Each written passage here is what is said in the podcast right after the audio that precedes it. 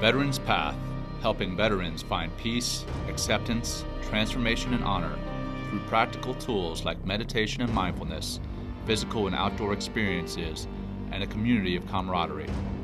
I'm John McCaskill, a Navy SEAL commander turned mindfulness teacher. Here on the Veterans Path podcast, I interview veterans, athletes, corporate leaders, and many others who found peace through the practices of meditation and mindfulness breaking down the stigma of pursuing mental health and making it a priority, improving and saving lives.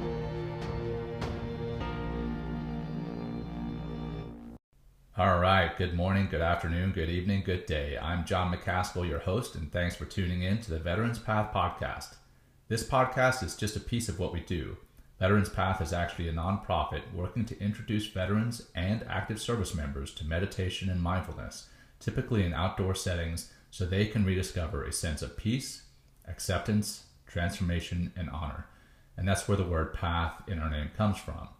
And the point of this podcast is to make people more aware of what we do to increase support of Veterans Path, increase attendance at our retreats so we're able to help more veterans, and finally to reduce the stigma around mindfulness and meditation and seeking mental health support.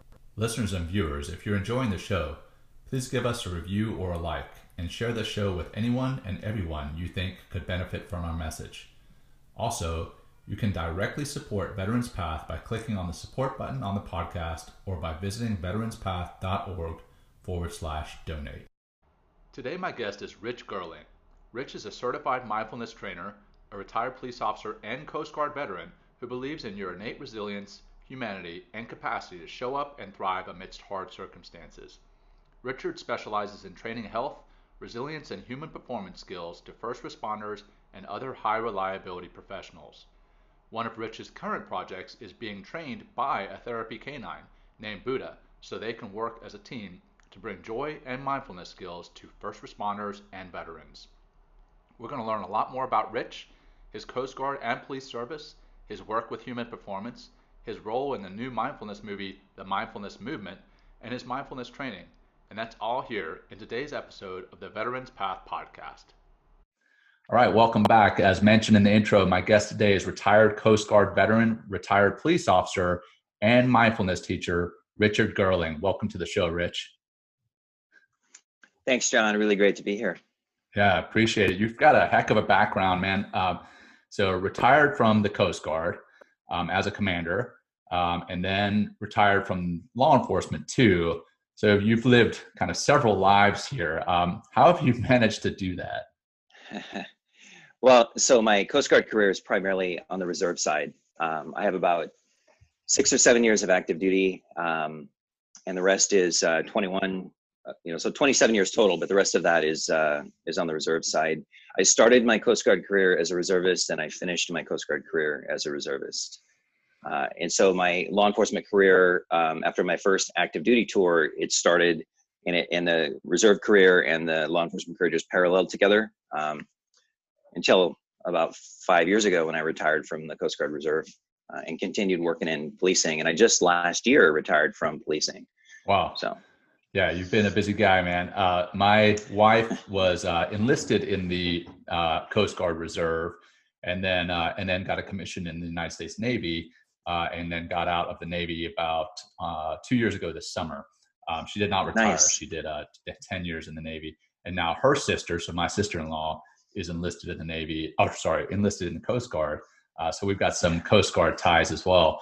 And then as far as the reserve side, um, I don't think I've truly appreciated the reserve side of the Navy or any um, service for that matter until I I personally transferred from active duty to what we call in the Navy, and I'm not sure what it's called in the in the Coast Guard, but in the Navy we call it full time support. So people that manage the reservists and make sure that they're able to mobilize, et cetera. And when I started working with the reservists and I saw them kind of juggling their civilian career while they're maintaining all their qualifications uh, and all the administrative stuff that comes with being a, a reservist, it's a it is a tough job uh, to to manage all that. So uh, kudos to you for the service that you have given and uh, for the time that you have given, and then juggling. Uh, if I read it right on your LinkedIn, it, it, mentioned your reserve time was in Charleston, South Carolina, and you're out in Portland, uh, Oregon. So flying between those two, what once a month to do your training, or or how did that work? Yeah, so um, the last three years of my Coast Guard Reserve career, I was assigned to uh, Coast Guard Sector Charleston in South Carolina, and I basically flew probably about every six weeks. I flew from Portland to Charleston. It, you know, it's really rough to be in Charleston, South Carolina. It's a beautiful place. Um, it's fun. that uh, it was on the top of my dream sheet for uh, first choice as a you know as master. Um, I have beautifully. I think that probably does it, and maybe it's how some other services do it. But when you get to that 05 level, your transportation costs are all on you. So, um, so I spent my my drill pay, if you will, um, paying for a commercial flight to Charleston. so. Yeah, wow. So yeah, you didn't get any, you didn't get much out of it financially uh, every every weekend that you flew out there, but uh, but you got a retirement out of it, so that's good. Yeah, and, and you know, and I will acknowledge um, for for all the folks who are, are laughing at me right now saying oh oh you know it's a poor commander. Yeah fair enough. I will take all i will take all of that criticism. Um i'm, I'm not you know singing a sad song. It's just i'm just kind of chuckling here because um but it was a it was a fantastic uh, final tour um, i got to work with uh, a number of coast guard reserve and active duty members in a in a law enforcement capacity. So it was uh it, yeah it was just wonderful to finish there. Nice. Well, before we get too far into the show or much further, outside of your professional bio, uh, what can you tell us about Rich that can help us truly appreciate who you are, like things like family makeup, hobbies, that kind of thing? Yeah, so John, I have two uh, two teenage daughters. I have a senior in high school uh, and a freshman in high school, um, and a pretty remarkable uh, partner who's a she's a college professor of psychology.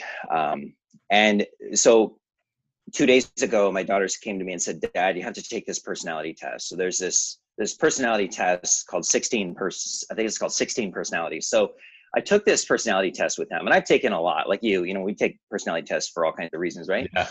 And I took this personality test, and it, you know, it 51 years old. This test was spot on, and I just laughed because basically, um, if you want to know about me, I'm um, it frames me as a uh, an aggressive. I think the term was aggressive mediator, um, or or said differently, a diplomat, um, somebody who who doesn't fit well within systems, somebody who's constantly sort of visioning forward, who maybe doesn't have the best skills of of uh, sort of micromanagement of of things, but can vision forward and carry out, you know, um, uh, a vision. And i just laughed because i thought you know i spent all this time in policing and all this time in the coast guard and and i never fully fit in you know i was always um, and part of it you know my dad went to berkeley so he in some way always taught me to question authority and even his own authority which was always an interesting challenge between he and i but um yeah you know i think i'm a, i'm a a, a, strategic thinker and um, really believe deeply in in the beauty and the resolve of people, even when people behave badly. Um, always strive to look for hope.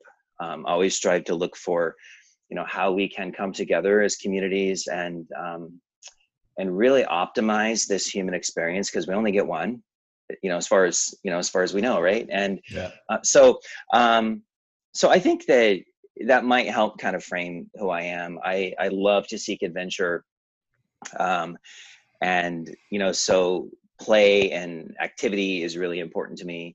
Um, I it's also really really important to me as a as a male as a man to um, raise my daughters and empower them to go out in the world and, and not allow not allow the the gender biased systems that exist in the world to oppress them um, or at least to push push up against that because a single individual in a system the system's going to win but we can all come together and, and create slow system change so um, in some way, I'm a little bit of kind of a radical um, participant inside policing and inside, you know, the Coast Guard.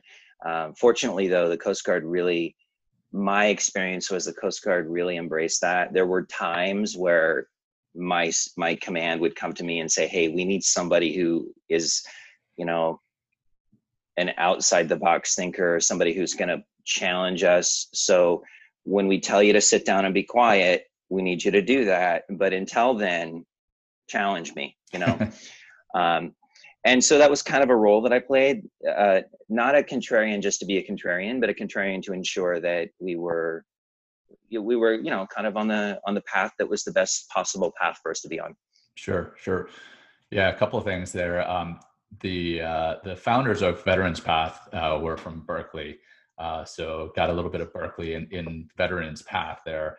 And then, uh, as far as your daughters, are they in school right now? You mentioned, I think, a freshman and a uh, senior. senior. Are they so? Yeah. Is that is that their next year, or is that where they are right now, and they're getting advanced? That's where they are.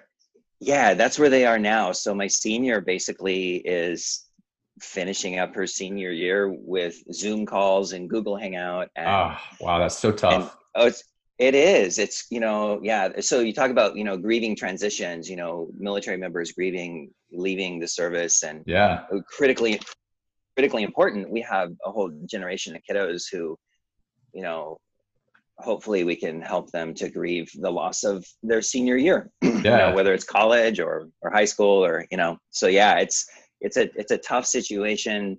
Um, but kids are, kids are tougher than, than we think they are, you know, I, I mean, it's absolutely, absolutely. Yeah and I'm sure you've given them some uh, resilience uh, training as well, or, or uh, definitely uh, knowing knowing their father, they they probably have it ingrained in them already in their DNA. So that's that's good. Yeah, let's let's hope, right?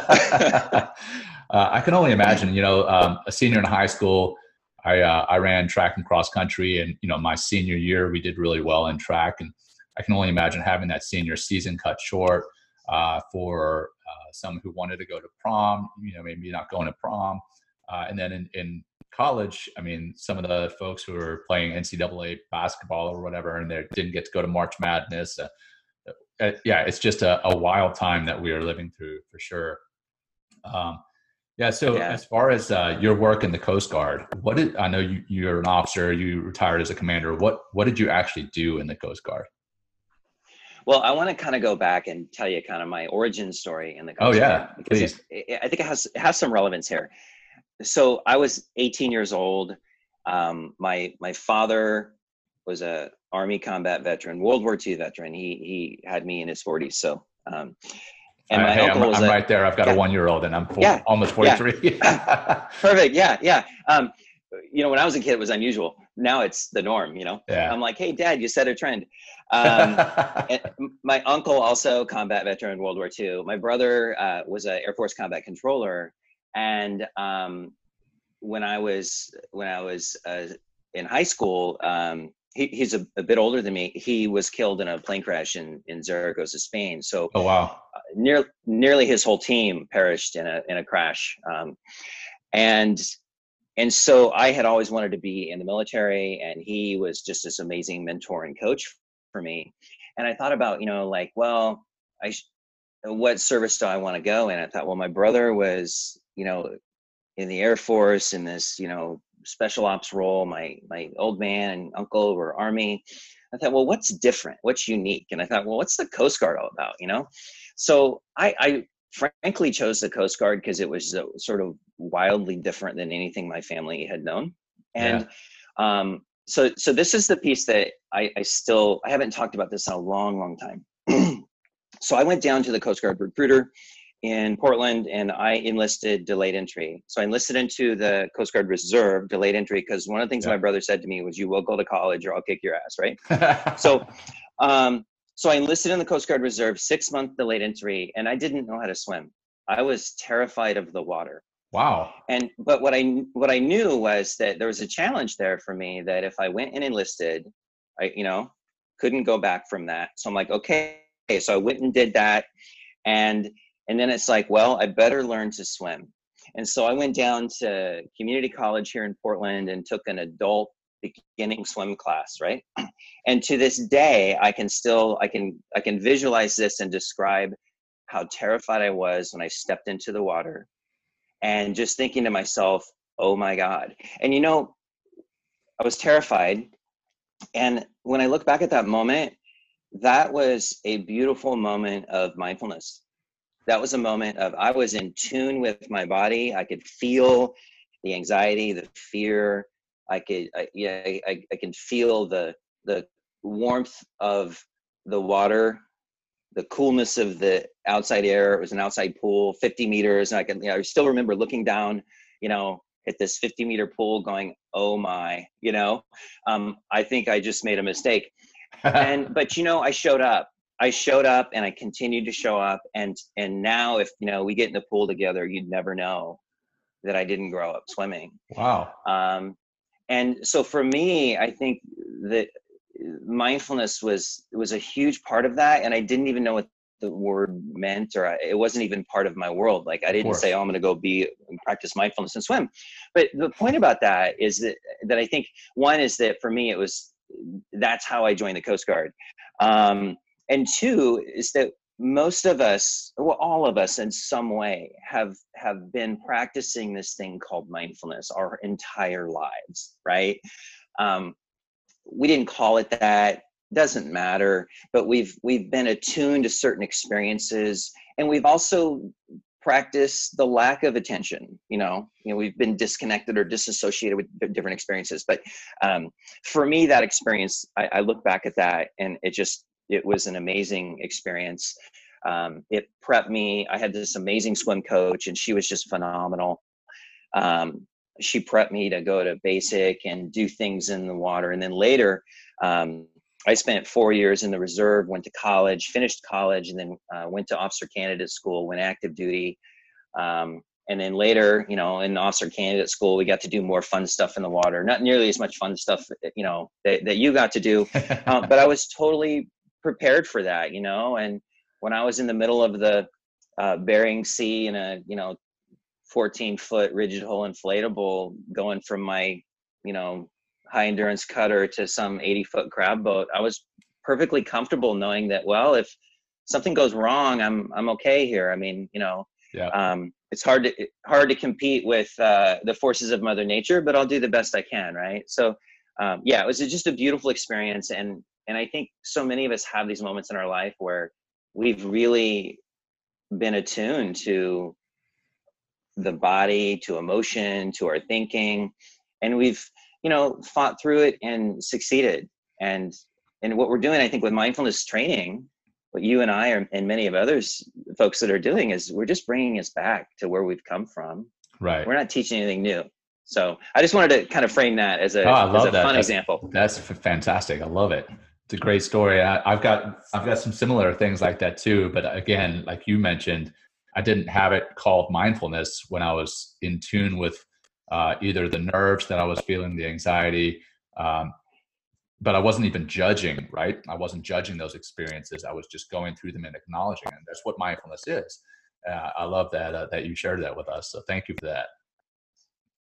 As uh, as far you. as then then then uh, you went into uh, enlisted, did your reserve time enlisted. Uh, what were you as an enlisted uh, man? As as an enlisted um, kid, I was um, I was what the Coast Guard calls a port security man, but I again defied the system. Um, I asked the Coast Guard to send me to a small boat station on the Oregon coast, so I went there and I became a, a crew member on a 44 foot motor lifeboat. So I'd roll in. It was one of the greatest experiences of my college life. I'd roll in on a Friday evening to the station um, with with another buddy of mine, and two of the two of the active duty crew went home and we stayed there till sunday evening and we nice. took the watch. Um, we worked with the active duty uh, crew of the lifeboat and we got underway. When they got underway we you know of course we probably cleaned the boats more than the other guys did but you know it, there's some rite of passage there. Yeah sure. Um, so so i spent i spent uh, you know four years doing that um, in central oregon coast and then uh, active duty I went to OCS in Yorktown, Virginia, not far from where you are. Yeah, yeah, just um, It's it, yeah, yeah, and uh, fell in love with Virginia. Beautiful place, and um, and then I served on a uh, high endurance Coast Guard cutter, Cutter Hamilton, out of Los Angeles. And this is great, John. So I was like, I picked LA because I'm like, yeah, man, I'm gonna go to LA, beach volleyball, surfing, you know. so I get there, and within 30 days, you know, we're underway, and I'm going to Alaska, right? and I'm like, what the hell? Um, but but you know, so I spent I spent so much time in Alaska. Um, really up there, we were primarily conducting search and rescue missions for the fishing fleet and, and also doing some, um, what we used to call enforcement of laws and treaties. I'm not sure what the Coast Guard calls that now, but basically, you know, boarding fishing vessels and ensuring that, you know, they're not um, violating, you know, the, the rules around fishing and that sort of yeah. thing. So I got introduced to law enforcement um, then. Uh, never had any interest in law enforcement prior to that, but the the LE stuff was a lot of fun. Um, I after that tour, I went to the Coast Guard's um, Law Enforcement Academy as an instructor and spent some time there, and then transitioned from active duty to the reserve side. Uh, I took a a federal law enforcement job uh, for a couple of years um, and did a lot of task force work with local and state law enforcement down in LA, and really kind of wanted some more adventure than what a sort of a white collar criminal investigator would give me. So I um, decided, okay, I'm going to become a cop and just experience that. My intention was to be a police officer for a few years, go to grad school, and then go teach or go just something different, right? I was still right. kind of young and maybe kind of foolish, naive. Um, and so I took a job up here in Oregon um, because we wanted to kind of get back to our roots here in, in the Northwest. And I, I worked there for um, for about four years. I went to grad school, just graduated with my MBA, and then 9/11 happened, and I, I, it was really difficult to leave uh, policing. But I also uh, was recalled recalled active duty for a couple of years, working in the working in the Coast Guard's maritime um, security domain, and um, so I spent a couple years in active duty, working mostly West Coast, a little bit of time in DC, and I had the opportunity to to really see law enforcement at the state, tribal, federal, or I'm sorry, the, the federal, tribal, state, local levels, um, because we were bringing all these stakeholders together in various ports, you know, sharing information in ways we'd never shared information and doing strategic planning and tactical planning and doing, you know, tactical operations. And, um, you know, here in Oregon, we, we went up the Columbia River. We took a bunch of SWAT teams with a bunch of Coast Guard law enforcement teams and, and some, uh, logging tugboats and we did some really interesting um, underway live fire shooting exercises with with small arms right stuff that you know you've done a lot but that you know the local law enforcement had never had access to right. so we did all kinds of really interesting training and we deep into the belly of the dams in the columbia river just to get a sense of what they look like and you know how to protect that infrastructure. And um, I mean, it was just really an amazing experience. And what also was amazing was just the lens I had of the the stress, the occupational stressors of of that time, of sort of the psychology of terrorism coming um, coming home, um, and just the operational tempos of all these agencies were just really really stretched. And so I started to pay attention to really to trauma injury, and um, when I came back from active duty, uh, back to the police department. I was a, a patrol sergeant and started noticing how we had these young cops, these young, healthy men and women who were on light duty because of an injury or who, um, you know, were having surgery on their back when, you know, they're like, they're a college athlete and they're, you know, not even 30 years old and, and they're dealing with, with a physical injury. And then also the, the sort of the psychological injuries, the other kinds of trauma injuries showing up that weren't often talked about, but I was able to build trust with people and kind of learn like, okay, wow, that's really that's going on. Okay, well, that's normal. Let's you know let's work with that. And so, in some way, I became a student of occupational stress and trauma and of humanity, um, and really, I, I think of human performance. and I started studying how we can address sort of the police citizen encounter and how do we how do we improve it right how do we prepare these men and women in uniform to really optimally perform in that encounter no matter what the encounter is whether it's you know meeting violence with violence or just simply having a conversation with somebody who you know it's just a benign social interaction. Right. How do we improve that? Because one of the things that I started to notice in myself and in others was um, we lose our skill of compassion when we are constantly exposed to human suffering and and we often refer to this as compassion fatigue um, right.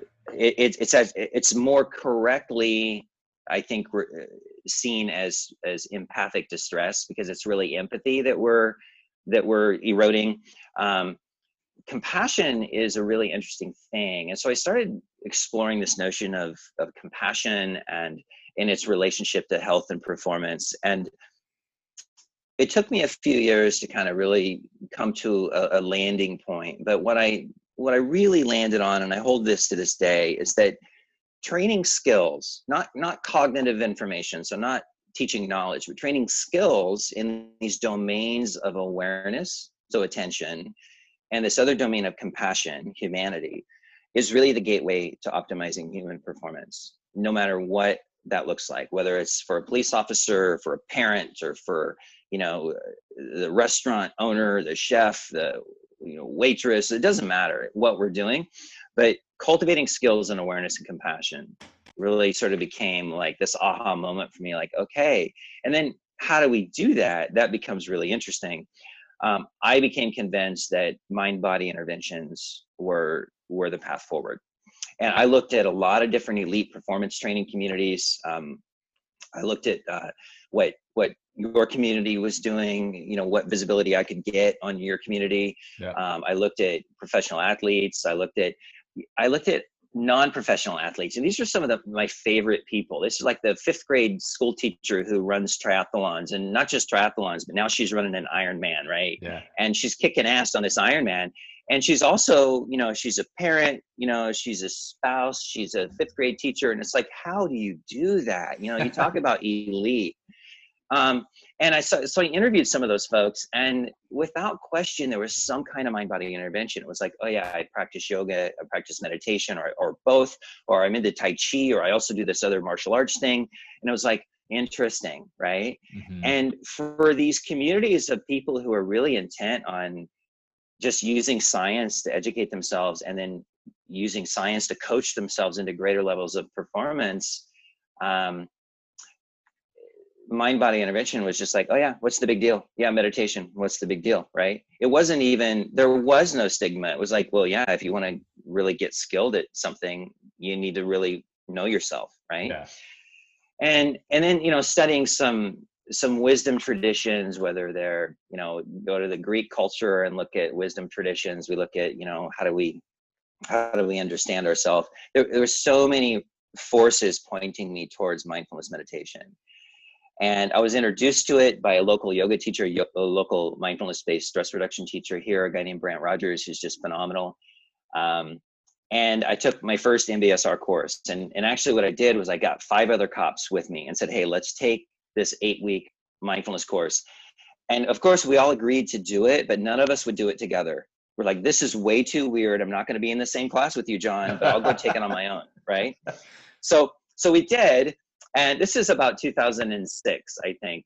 And um, we all took the course and we kind of came back together. And i remember week six getting a call from one of the detectives this this really quintessential renaissance man detective named sean. And sean calls me up on the phone. He's like hey rich i gotta tell you it's week six. Dude i don't know what happened in there but it was kind of magical you know?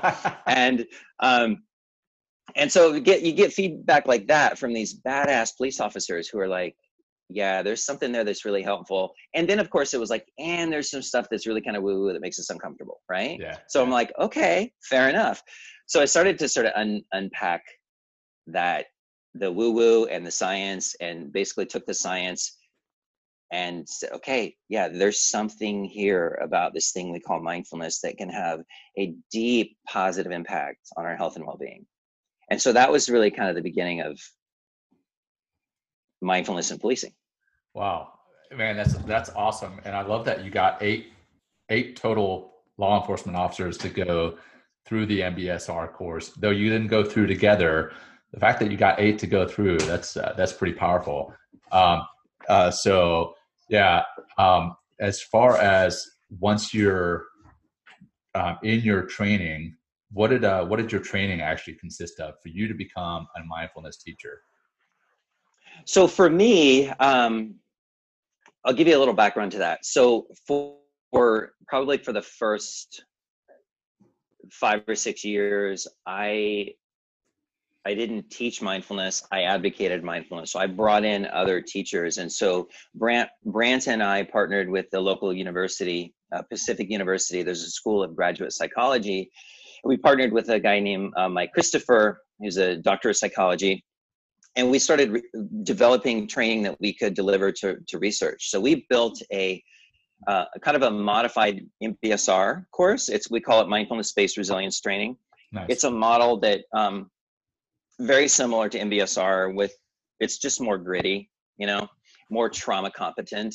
Yeah. And and I spent I spent a minimum of three years inside my own organization socializing the science of mindfulness with our key training folks, with our canine folks, with our SWAT folks, uh, really building relationship. Because at the end of the day, um, you introduce new things through relationship you don't introduce new things through logic you know so it's cultivating trust cultivating relationship and we were we got to a point in 2013 we had some we had some pretty serious organizational trauma. One of our police officers had an off-duty uh, domestic violence incident where he ended up getting in a shootout with his friends uh, on the SWAT team, and um, it was just ugly. And so we had huge turmoil organizationally, and um, the chief abruptly resigned and the interim chief came in and it was a guy who ron louie who had hired me. He was a chief when i was hired.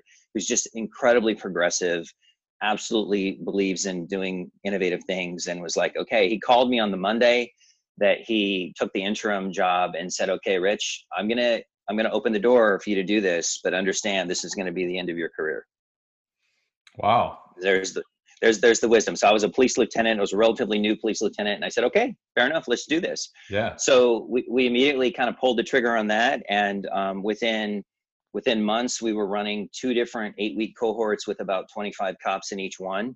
Um, and the interesting thing, John, is the moment I advertised that first cohort, I had more people than I could bring into the class. That's awesome. So um, and then I had people coming to me. I felt really kind of I struggled with this because you know I I remember one of the guys came to me and was like, "Rich, I really need to be in this class, man." And you know, and, and you told me I can't. And I was like, "Yeah, dude. Um, the next one's coming up, so stand by, right?" Yeah. So we um, and, and this is a police agency that at the time was um, we probably had about probably had about a hundred police officers. Um, we probably had about 45 of those working in the patrol division.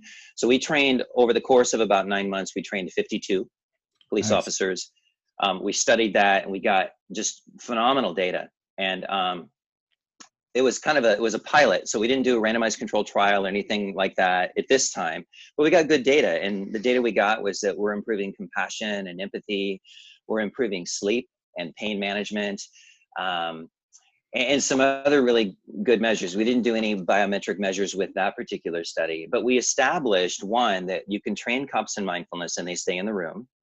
Some don't though. Some leave. Yeah. We, we literally had some like, okay, this is bullshit. I'm out of the room. Like, okay, yeah. fair enough. And we totally gave them permission to do that. But we established you can do it. We established we get good outcomes. And and I still remember, you know, we're debriefing the the week number eight we got a couple of night shift coppers, you know, sitting in this yoga room. They're leaning up against the wall, kind of, you know, being being good cops, right? And yeah. like, I don't know, Rich, I don't know if this really helped me much, but you know, my wife tells me I'm not such an asshole. Like, okay, you know, That's important. you know, so maybe we should survey the, the the wives and find out, you know, how things are going. Oh, that's so, a great idea. Um, well, right, yeah. and so we um so we moved from that training uh, to some other research uh, outside of that police agency um, more broadly we did randomized control trial and we got consistent data. We also saw uh, cortisol levels uh, become more regulated lower awakening cortisol response. Um, so really great data. We partnered with other universities um, university of wisconsin in madison uh, richie davidson's team there. And we partnered with them and they, they delivered some uh, really phenomenal training, just published their research show last fall so they they got all the similar data that we got and they got reductions in post-traumatic stress dis- disorder symptoms among wow. police officers. So we're, we're the data is there. Um, there's no question that the science and the evidence of the training both support training in mindfulness skills for any kind of operator right? It doesn't matter if you're a cop or firefighter or a medic or a military member. Um, the data is front and center. It's right in front of us. For me, um, I became in about 2014. I realized, you know, I should probably, um, I should probably teach this stuff, you know. And I resisted. So I wrestled with this thing called mindfulness. I wrestled with, God, do I really want to do this? You know, I had to make some tough decisions about, well, if I could leave, I could leave my agency. I could go work somewhere else. Um, and so I started applying for other senior police jobs, and I went to Colorado and applied for one, um, and I got the job offer. And in a, I spent a day just roaming the Rocky Mountains, and I just, I just, I had to call the chief and say, "Hey, thank you so much. I'm so sorry, I can't do this." Yeah. Um, and that was my pivot point. It was in the middle of the Rocky Mountains on a sunny, cold March day to go all right, I gotta, I gotta do this. I gotta go. I gotta, I gotta become a trainer, and I gotta be this weirdo who's gonna go, go train. You know. And so I was fortunate enough, John. I'm just so grateful. I was fortunate enough to um, get into the UCLA Mindful Awareness Research Center training program. Nice. And um, and I still remember, I still remember my interview via I think it was Skype with uh, Diana Winston, who runs the center, and she's just kind of like really unsure of me. You know, she's like, "Are you sure you're going to be okay with this? We we kind of do some stuff that you might make you uncomfortable, yeah. you know." And I was just like, eh, "But this is the point." I, I said, Diana, I said, "I am no stranger to discomfort, right?" And and and and she's like, "Oh, interesting. I hadn't thought of it like that, right?" Yeah. So um, so I went through that program in 2015, and uh, you know, somehow convinced them that I was okay to become a mindfulness trainer, and uh, and then that was you know five years ago. It hit the road running, and I haven't stopped since. Um, and, and that note about discomfort, John, and this is your world too, and this is a world in so many ways for all of us that mindfulness is not about relaxing it's right. not about, oh, I'm going to find peace and mindfulness. Truth is, it's kind of a fist fight. And, and interesting enough, though, it's a fist fight with yourself, right. right? And, but the beautiful thing about it is none of us, no, no veteran, no first responder who comes to mindfulness is a stranger to discomfort. And the, and the amazing thing about mindfulness is it makes us more skillful at being uncomfortable right and once we once we step into that it makes us more skillful at finding joy in discomfort and and that's just like opens up all kinds of possibilities to feel kind of melancholy about one thing and feel joy about another at the same time in the same moment and we can do that right now right we're all kind of experiencing the opportunity to be like well wow yes. you know like you think about my think about my daughter who's really grieving the loss of so many of the rituals of her senior year in high school yet right. she's also able to find joy over here with these other things and um, so yeah discomfort is really about it's about what we're doing with mindfulness is yeah. getting uncomfortable so definitely and you know getting uncomfortable, being able to process things that you haven't processed before, being aware of some of the things that you are uh, uh, emotionally feeling that you may not have been aware of before. And now, because you are aware of them, now you can process them because not only do you have the tools to be aware, you have the tool to process. Uh, so yeah, it's it's pretty amazing. And uh, man, you covered a, a lot there. I, I, I have I have this list of questions and kind of in front of me, but um, I think you answered like 90% of what I was going to ask. So it's, it's a great, um, as far as, can, can, can I, can I, can I tag on to what you just said about yeah, please. processing? Please. Here's what's, here's where I become kind of the contrarian inside a system.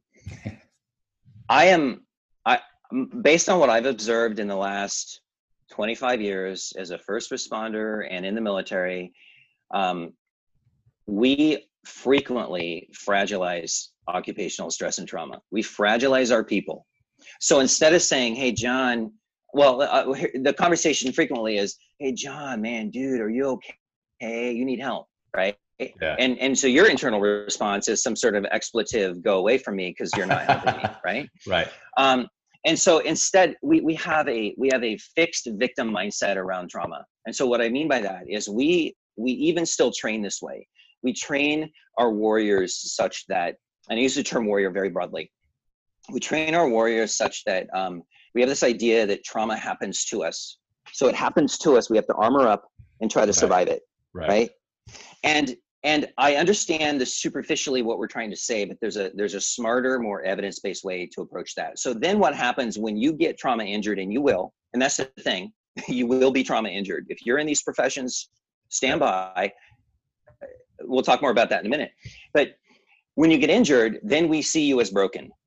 You see yourself as broken because of how the lens through which the mindset of this fixed victim mindset around trauma and it is not serving us well. We are creating more injury on top of injury with this with this fixed fragilization around trauma.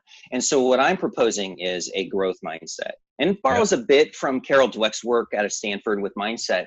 Um, it's kind of a modification of that. But a growth mindset says and if i were standing I'd, I'd put my arms to my side with my with my palms facing forward and I would I would step into the room with you and I'd say the growth mindset says I've chosen this. I've chosen this path. Right? I've chosen this path to step into human suffering and to take action to do something about it. Right? And I know the data tells me lived experience, the wisdom of lived experience tells me I will be trauma injured over the course of my career. Probably not just once, probably multiple times in ways that I really don't know what that's going to look like. Yeah. And I am a resilient badass warrior. I can train for it. I can skillfully be in distress, be in injury, and perform my trade craft, whatever it is. And when the time is right, because I'm skillful in awareness and compassion, I can make informed decisions about the interventions necessary to move into recovery and healing. And if the stars are all aligning, maybe even post traumatic growth. Yeah. And so that mindset is not one that is that we're teaching and that part of my mission is to shift to a growth mindset no it's not naive in any way at all so now the conversation is hey john that was a that was a wicked deployment man and so um, there's no question that that a lot of that shit's still rolling around in your head and your heart and your body. So the question yeah. i have for you john is is what kind of interventions are you going to choose to move into recovery? It's not you need help. Yeah. You, it's not you should you need because that's we never ought to be directing people you know like saying you should do this. I mean there's maybe a time for that you know but that's more of a very hierarchical thing right? Yeah. But it's it's it's how can i serve you in making your informed choices to move into interventions right and those interventions oversimplified but from my world i have just four categories of intervention and you have integrated medicine so this is where your medical doctor lives. This is where your um, your nutritionist lives. This is your acupuncturist. This is your your structural reintegration person, your chiropractor, right? This yeah. is where the whole world of integrated medicine lives. Um, this and then the second intervention is psychotherapy. It's it's or I like to say it's a mental health coach, right? So who's my mental health coach? and, and and that's critically important the third intervention is social connection we know this right got to stay socially connected got to cultivate those relationships and, yep. and maintain those relationships and then the fourth one is the pursuit of spirit and awe you know maybe that's a faith practice for people um, and maybe it's something different you know maybe it's hiking the rocky mountains or surfing you know off the beach or whatever but it's it's experiencing the world and appreciating the beauty of the world that's bigger than we are. You know it's going to theater. Um, I mean, there's some really great research out there about uh, Beau Lotto is a neuroscientist out of the UK, did some research in Las Vegas where he studied the brains of people who watched um, Cirque du Soleil performances. Yeah. And there's some amazing, just really beautiful data around that. But he's basically studying awe and how do we seek awe, right? And so those four interventions are both preventative and and in response to an injury right so i don't just see a psychotherapist when i'm feeling distressed right i see my i see my mental health coach on a regular basis because what we know about human performance and the data around occupational stress and trauma injury is that it totally makes sense right and um yeah and so that's how I frame trauma. You know, I'm moving from this this overused notion of trauma informed, which sort of drives me mad, to okay, fair enough, I can be trauma informed, but but the question really is, am I trauma competent? And trauma competent means I can act within trauma skillfully, yeah, and still get injured, still get injured. So this isn't some sort of you know delusion that oh I'm trauma competent, I'm never going to get injured. No, you're right. going to, and because that's because that's the profession you've chosen. And thank you for choosing that profession. And you're a badass. You can through this, and it's going to suck. Yeah. Right. It's going to take so, work. So that's that. Yeah. Well, absolutely. And, and that recovery may take weeks. It may take years. Right. Yeah. And in some cases, it's a lifetime of work. Right. There's a level of trauma injury that's a lifetime of work for all of us. So what? Right. It's right. okay. It actually gives us it gives us insight and wisdom we never would have had and the opportunity to see the world in its beauty, even through all the stuff that gets in the way of that. Yeah, yeah.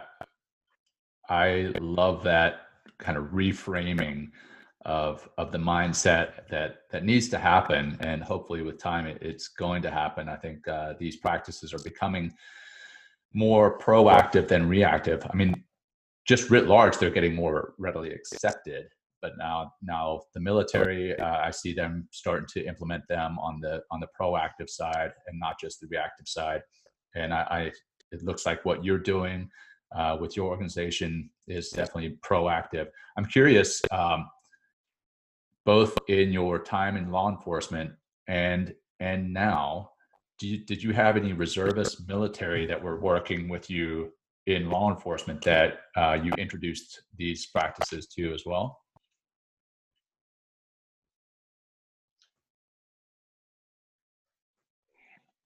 Yes, let me talk about that in a second. I'm going to switch my internet network, so stand by. Okay.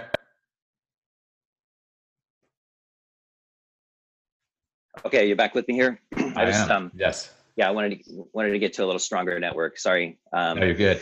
So, if I understood the question, John, it was um, have I worked with military reservists? Um, yes. So what what was amazing was I learned so much um, in the in the 2000s in the mid 2000s from our returning combat veterans and many of whom we hired yeah um, and so you know there was there was one in particular who went through some training with me and um, really he kind of he, he came to me after this training and said you know hey lt i'm really um, i can't stop thinking about this this incident in in Fallujah, right? His very first combat tour, um, Army National Guard. Okay, so yeah. you know, but he's he's right now. I think he's got four combat tours under his belt. You know, as, as, as still as a young man, right? And um, and so I could hear the judgment in his in his own words of like, man, I really shouldn't be still thinking about this. And so I just yeah. listened to him. And and I'm not a mental health clinician. I never pretend to be. I always know my boundaries. I stay in my swim lane. Um, and um, and it was just really interesting, you know. And then he he he talked to me about um, almost this guilt or shame around still still being in, in the thinking around this, right? And it was it was you know a few years back in that at that time in history, and I just I found it really interesting that um, that he struggled with this still being a part of him you know? And so the, the thing that i did as a peer really not as a clinician was just to say hey man um, why shouldn't you be thinking about this? It's part of your history man. It's part of your scar tissue. It's it's part of the wisdom that that uh, of your warrior path. And um, should you absolutely go see a psychotherapist and and try to bury this? I said i don't know that that's the that that's necessarily the appropriate response. Only you know how you need to work with this. Um, but there's lots of interventions to work with that, right? And so my point about this, John, is that so often what happens with mindfulness training is that we open up to things that that we hadn't been paying attention to and what it does for us it doesn't solve the problem if you will. And it, yeah. it, it, it, illuminates emotion it illuminates physical sensations in the body it illuminates thinking that allow us to make choices about okay what do i do with that now right? And in some cases people may choose okay yeah i'm gonna i'm gonna periodically think about that. I'm gonna periodically maybe wake up about with with dreams about that. And and that's okay because now i've learned this skill to, to regulate my physiological response to bring some acceptance and compassion with that. And maybe maybe i'll talk to my psychotherapist about that. Maybe i'll talk to my medical doctor about that. Um, but i got this right? Now i'm not talking about acute trauma injury that's completely it creates tremendous dysfunction in our lives right? Um, I'm just talking about the normal stuff that emerges that, that sort of bubbles to the surface when we sit and pay attention right. Um, so, so that's one example of working with with someone um, i've worked with a, a, number of marines who are uh, former marines and some that were uh, still you know in the in the in the reserve program who are cops. And you know, uh, first Warriors, off, all, all, the, all the Marines that are listening are going to say, "Once a Marine, always a Marine." I know, I know, I know. That was a that was a that was a, a fun, coasty thing to say. Just to, I'm trying to light up light up some physiological response to the listeners. Yeah, no, yeah, yeah. My my Marine friends know that I'm kind of just messing with them there. Um, I can't miss that opportunity, right? Um, but thank you, John. Thank you for being being a being a good uh, a, a good a good warrior there for them. Um, the, but the uh, these these combat veterans get it. I mean, they they connected to mindfulness. You know, there wasn't a lot of resistance. There wasn't a lot of like, oh, okay, this is kind of weird, but okay, let me try this. Okay, yeah, this kind of makes sense. Um, and so, uh, what I haven't done until recently is specifically train veterans, and um, I've done a little bit of that, and and I love it. I love working with that population. Yeah. Um, yeah so pretty awesome uh, pretty awesome group and there's a lot of camaraderie there much like there is in the law enforcement world so there's a lot of similarities um, i'm sure. Um, as far as uh, when you do first tell someone um, or rather you're teaching someone because you don't want to tell them what they should be doing right like you mentioned before but if they are interested in starting a practice how do you tell them to start? Uh, if if they don't go through your training per se, if they're just curious about starting on the side, what is it that you tell them to do? Yeah, you know, it's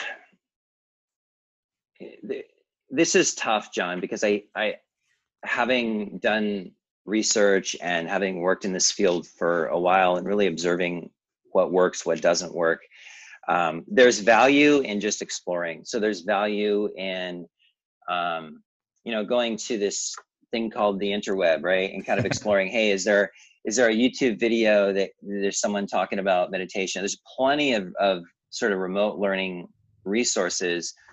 Um, and so what i typically will do is i'll suggest maybe they go find an app that is is helpful. So whether it's 10% happier or headspace or you know sam harris's app or you know any number of apps that are they're all really credible and helpful and maybe just kind of diving into that um, as some exploration.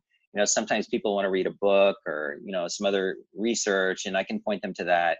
Um, but you know what i'm really finding is that there's some kind of necessary um, some kind of immersion training whether it's one day or a retreat or something like that that's really not always necessary, but most of the time necessary for people to begin a practice. They need to have some kind of in depth skills training by a coach that allows them to go, Oh, I get it, right? Mm-hmm. Um, and I think that's that's really that's important. But absent of that, um, just exploring with the resources that are out there.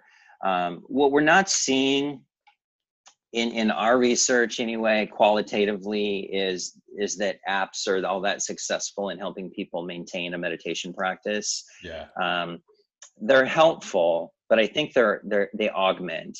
And one thing that i'm super interested in is just how the pandemic is gonna for all of us is gonna pivot you know offerings that we're doing with meditation uh, skills training and what that looks like. Oh right? no doubt. No doubt yeah, so a couple of questions there. Uh, so, what does your personal practice look like? And then, uh, first of all, and then second, since you mentioned the pandemic, it's the Mindful Badge, right? That's uh, that's your organization. Yeah. What is the yeah. Mindful Badge doing to uh, kind of pivot and shift during the pandemic? Yeah. So, um, my personal practice is um, like my personality. It it varies um, I will I will frequently get up in the morning before anyone else is up and um, sit for a short meditation practice. Um, I've I've used Insight Timer. It's Insight Timer is kind of my go-to app um, because there's so much offering there, and I kind of know what I want. I know what yeah. I might need, so I can find it and use it. Um, so I'll go through like a I went through recently a compassion course on Insight Timer, and you know it's like a ten day course, and so I've kind of each day sat with that. Um, and sometimes I'll just sit in silence. I also have a pretty strong informal practice, so I think that you know mindfulness practice is about integrating and embodying. And so we sit in a formal meditation in order to be able to move through the rhythms of our, our daily life and to be more aware, more compassionate. And so I think there's moments of just awareness that are embodied in my daily rhythms. Um, you know, so what does my practice, formal practice looks like sitting meditation most days, not all. And it looks like um, being less of an asshole, I guess. I, I, you know, I mean, yep. um, and I think you know that feels like success for me. You know. Yeah. Um, definitely, that's a good metric. I think that should be on all data uh, and assessments right? afterwards. Yeah. I would agree. I would agree, and we we ask other people, not ourselves. You know. Yeah. yeah. um, so, what is Mindful Badge doing? So, actually, uh, I've been I've spent the last two weeks looking at various um, online learning platforms because what I want to do is I want to hybridize my training. So when we come out of pandemic, I want to be able to offer um, training online that augments the training we do on the ground. So if you come to a three-day residential retreat, there'll be a little bit of read ahead, but there'll also be you know three or four weeks of of synchronous follow-up with Zoom sessions and that sort of thing, um, and some more learning, some more um, yeah, just some more cognitive learning opportunities. So I'm just looking at, you know, what does that look like? And I'm developing some, just some micro trainings that I'm going to be putting up, uh, posting to my website. They're just going to be free. I'm, I'm building one on growth mindset that I'm just going to offer and say, hey, it's out there. Come to the website, you know, go through the course. And, and it's not a formal course. It's more of just here's some here's some visually appealing information, right? Um, but I, but I want to offer some things that are just gratis. Just hey, come come and do this, nice. and then I'll develop some. I'll develop some more specialized, uh, deeper uh, skills training that um, that I'll have fees for. Uh, but that's down down the down the pathway. Um, I'm also partnering with a couple of psychologists from my research team at Pacific University, and on Tuesday afternoons, 1.30 Pacific time next week, we'll start this. We're going to start just doing a 30 minute drop in session for nice. first responders, veterans, um, with a short bit of of psychoeducation. So a couple of just encouraging, like, hey, you can do this. This is good. You're you're good at distress. One way we get more more good distress is to practice this thing called meditation. Let's do it now.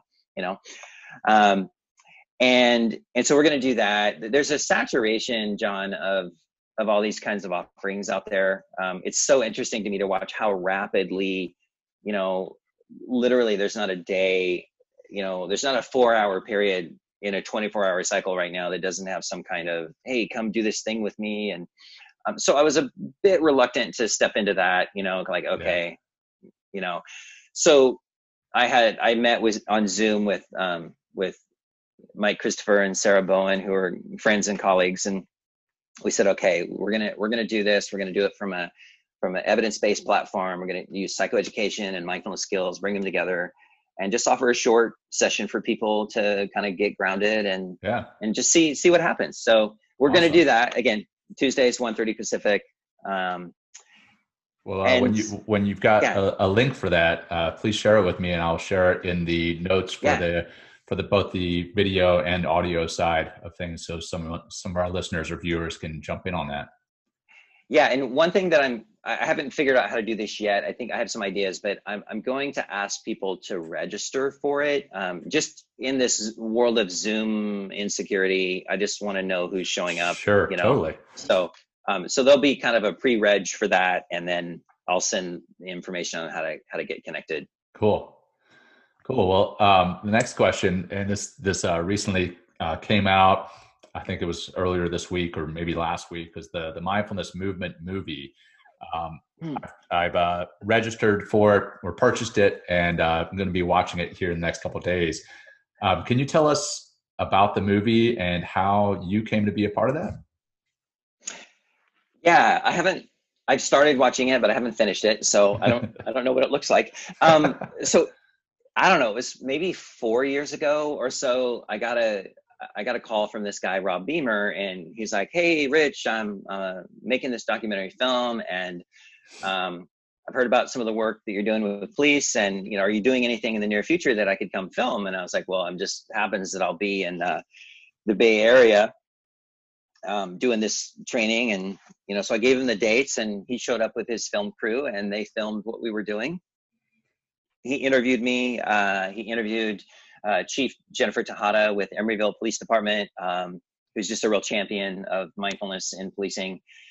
And the next thing you know i'm part of his documentary film. So i mean it was really kind of one of those weird things. I think i was uh, the work i was doing he had some visibility on and it was a convenient way for him to come in. So but more more broadly you know rob's mission was to show the world how mindfulness is is being integrated into all these different spaces you know and yeah. there's so many diverse spaces that um, if you look at you, look at the film and again i've started watching it but you just you look at the places that mindfulness is showing up and it's showing up for a reason not because it's trendy but it's showing up because it's transforming people's lives in small ways not, not right. ways of grandeur you know we're not gonna we're not gonna you know levitate or you know you know get bat wings and fly or anything like that but we it, micro transformations really are, are amazing and that's yeah. that's where that's the space which we train in mindfulness is the ability just to you know be more attentive and more compassionate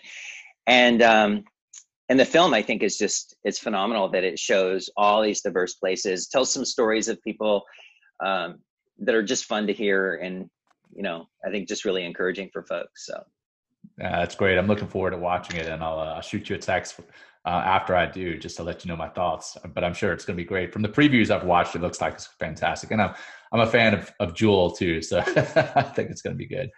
So, oh, she's so, amazing, and her story is so gritty and so real. Yeah, I love yeah, it. yeah. Well, what's uh, what's next for you, Rich? You know, um, it's been a year since I retired. Um, the pandemic has has brought for all of us like some unexpected um, yet predictable um, you know environment of slowing and and change. Uh, i i want to continue doing this work. Um, yeah i mean for me i think for the next five or six years this is the work i want to do. Um, the the my most favorite training that i deliver john is a three day residential immersion training. You know it's funny we I partnered with some um, some really talented teachers about seven or eight years ago, and we put out an advertisement for a five day retreat for first responders. And of course, you know, people are like, "What five day retreat? That's not happening." and and as soon as I finished my training at UCLA, I connected with um, a guy named uh, Brian Beekman, who's a lieutenant at Bend Police Department in in Oregon, and I said, "Hey, dude, let's do a three day retreat." And so we found a retreat center in Bend and we started doing twice a year these three day residential retreats and they're intense. They're awesome. Um, so I really, that kind of, that that's the focus.